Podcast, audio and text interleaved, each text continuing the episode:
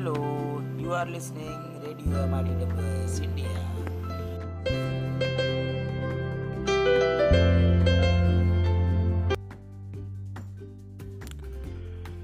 Hello everyone, my name is Yogesh Balyan. I am an engineer and a salesman by profession with over 30 years of work experience behind me. Half of it was spent in the government and the other half in a private company. I love doing research, so last couple of years have gone into that. I am currently busy writing few non-fiction books and building some business assets that I think will add value to people in general. The books I am writing cover a wide range of topics, including history, self-development, and entrepreneurship.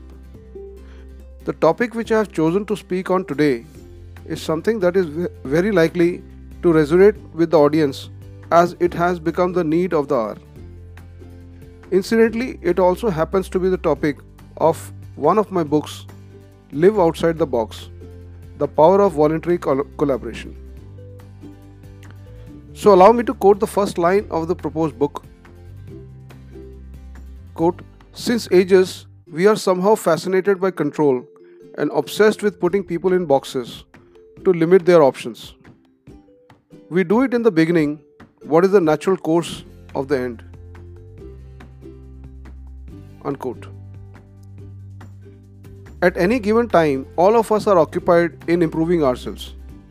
At least that is the way we like to think so. Sometimes we hitch a ride or team up with others to reach where we want to go, which means when we join a company or when we become partners and start doing something on our own. So this is fine, but it seems abundance has remained elusive from the grasp of the common man since ages in India. Now it is completely a different history and chain of events than ours to organically trigger an abundance ecosystem for the common man at large scale, that is at the national level. So which means that you need a completely different history and chain of events to trigger an organic abundance ecosystem, which has not happened with India, but which has happened in other countries like America. But we will not discuss much into that. But what we can do here is, we can replicate the hard-fought learnings. It may be possible to recreate the abundance model on a small scale to start with. But before we understand the abundance model, let's understand the scarcity model with an example. I'm sure we all have been to a circus. The circus is a classic example of end of the rope scarcity model, where the participants agree to take the shape of the container they are offered and dance to the tune of the ringmaster to avoid being stepped on. So those who have worked will relate to this very easily, because what happens is we have to all follow the chain of command, and there's hardly any scope for individual ingenuity or individual exploration or ideas that you can float. So it's all from top down. Okay, so but over a period of time you can start seeing fatigue and disdain for the act after being continuously stepped on.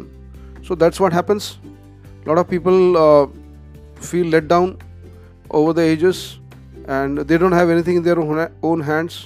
They feel they have been doing something for the companies, big companies, corporates, and they themselves don't have any business asset to rely on. And that's a problem.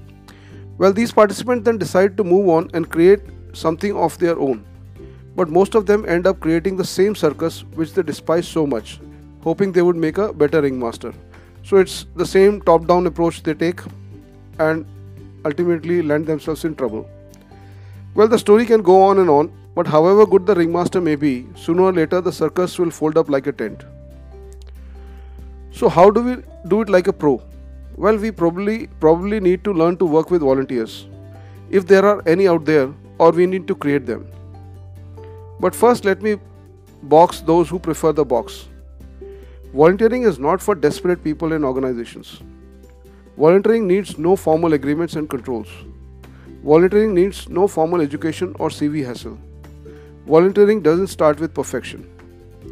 And for those who revel in exploring uncharted waters, I would say, those who really want to go into volunteering, I would say, don't lean too much too soon. Start small. That means don't depend on other people so much. Give them, volunteer a little bit and then see how it goes. Don't dictate. And for those who are, asking for volunteers, don't dictate. Just let people do the way they want to do, because that's how volunteering works. Do it for free. Don't expect anything in the beginning, but otherwise, because the abundance model kicks in when people, process and products go through natural evolution, fit in snugly. So eventually you will have a better understanding with each other, and there is nothing better than a volunteer. So there's nobody else can create a better value than a volunteer. So do more for free, people. Do more for people.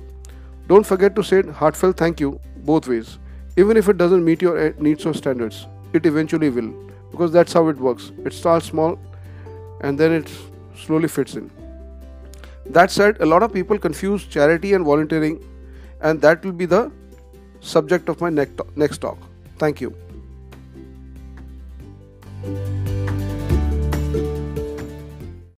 Hello, you are listening Radio Maria PS India.